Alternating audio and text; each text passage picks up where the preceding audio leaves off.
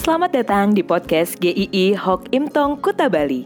Penginjil Ray Reginaldi akan membagikan renungan harian singkat untuk membawa Anda mengenal dan menyembah Tuhan Yesus, bertumbuh dan menjadi murid Kristus, serta berdampak untuk banyak orang. Jika Anda merasa diberkati melalui renungan ini, silahkan bagikan podcast ini agar orang lain juga diberkati. Inilah renungan hari ini.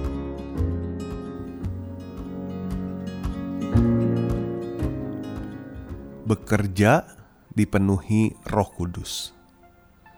Keluaran 31 ayat 1 sampai 3. Berfirmanlah Tuhan kepada Musa, "Lihat, telah kutunjuk El bin Uri bin Hur dari suku Yehuda, dan telah kupenuhi dia dengan roh Allah, dengan keahlian dan pengertian dan pengetahuan dalam segala macam pekerjaan."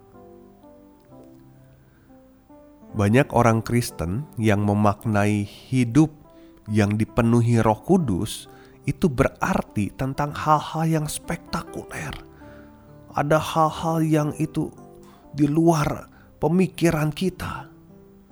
Jika melihat pekerjaan Roh Kudus hanya sebatas itu, maka kuasa kerja Roh Kudus itu tampak sangat terbatas dan bisa dikatakan tidak efektif karena hanya bekerja di saat-saat tertentu dan hal-hal spektakuler saja.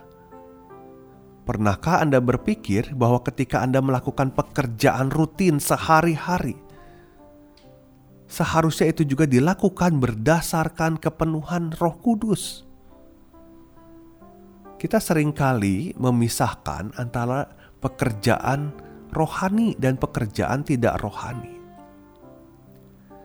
Waktu Tuhan memerintahkan Musa membuat kemah suci, Tuhan memilih dua orang yang ahli dalam pekerjaannya, yaitu Besaleel dan Aholiab.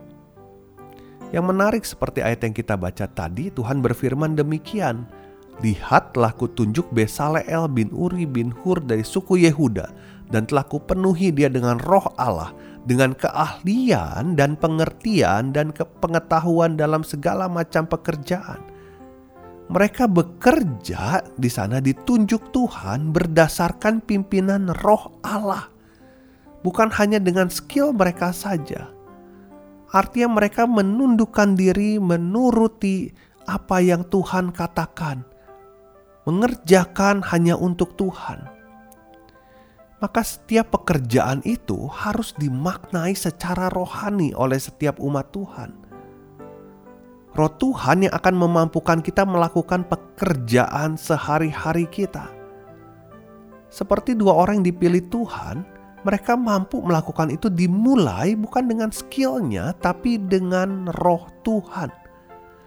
Itu jelas bukan pekerjaan sederhana, banyak detail dari desainnya Tuhan yang harus dibuat. Dan perlu diingat itu adalah tempat Tuhan akan hadir nantinya. Orang yang melakukan pekerjaan untuk Tuhan haruslah dalam hidupnya dipenuhi dengan roh Tuhan terlebih dahulu. Kita orang percaya adalah orang yang dipenuhi roh kudus, orang yang ada roh kudus dalam hidup kita. Dan itu harus kita ingat untuk melakukan pekerjaan rutin kita setiap hari. Maka setiap pekerjaan itu penting bagi Tuhan. Bisa membayangkan ketika mereka dua orang itu memalu paku tok tok tok menggergaji srek srek srek. Ketika mereka menenun kain jarum dan benang ada di tangannya orang-orang melihat semuanya adalah pekerjaan biasa seperti pekerjaan sehari-hari. Tetapi kita lihat mereka sebenarnya sedang bekerja dalam kepenuhan roh Tuhan mereka bukan asal ahli, tetapi roh Tuhan yang memimpin mereka. Sehingga kalau kita baca dalam bagian-bagian selanjutnya, mereka bisa menyelesaikan pekerjaan yang seharusnya dikerjakan. Efesus 2 ayat 10 mengingatkan, karena kita ini buatan Allah, diciptakan dalam Kristus Yesus untuk melakukan pekerjaan baik yang dipersiapkan Allah sebelumnya. Ia mau supaya kita hidup di dalamnya. Kita bukan diciptakan hanya untuk bekerja mencari uang ada tujuan yang lebih penting lagi. Tuhan Yesus yang telah mati dan bangkit menyelamatkan kita untuk mengembalikan kita kepada tujuan originalnya Tuhan, yaitu untuk berkarya, bekerja di semua lini kehidupan untuk kemuliaan Tuhan. Agendanya sama semua orang percaya, harusnya bekerja untuk kemuliaan Tuhan.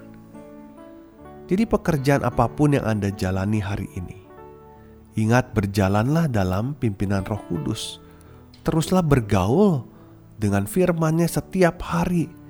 Biarlah setiap karya yang Anda buat itu terkonek dengan Tuhan.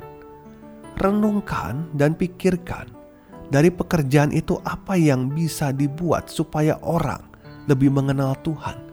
Bagaimana supaya lebih banyak orang diberkati dengan karya Anda.